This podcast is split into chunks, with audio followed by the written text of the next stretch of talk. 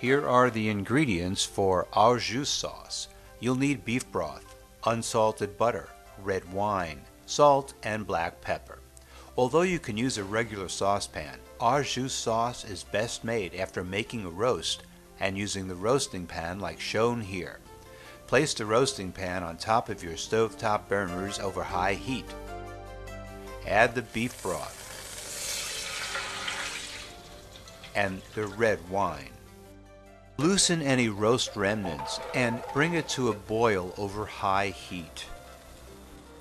Let it boil for about 10 minutes or until it's been reduced by half. Whisk in the butter. And when you add salt and pepper to taste, you've got the perfect partner for any meat dish. Au jus sauce from simplefoodie.com.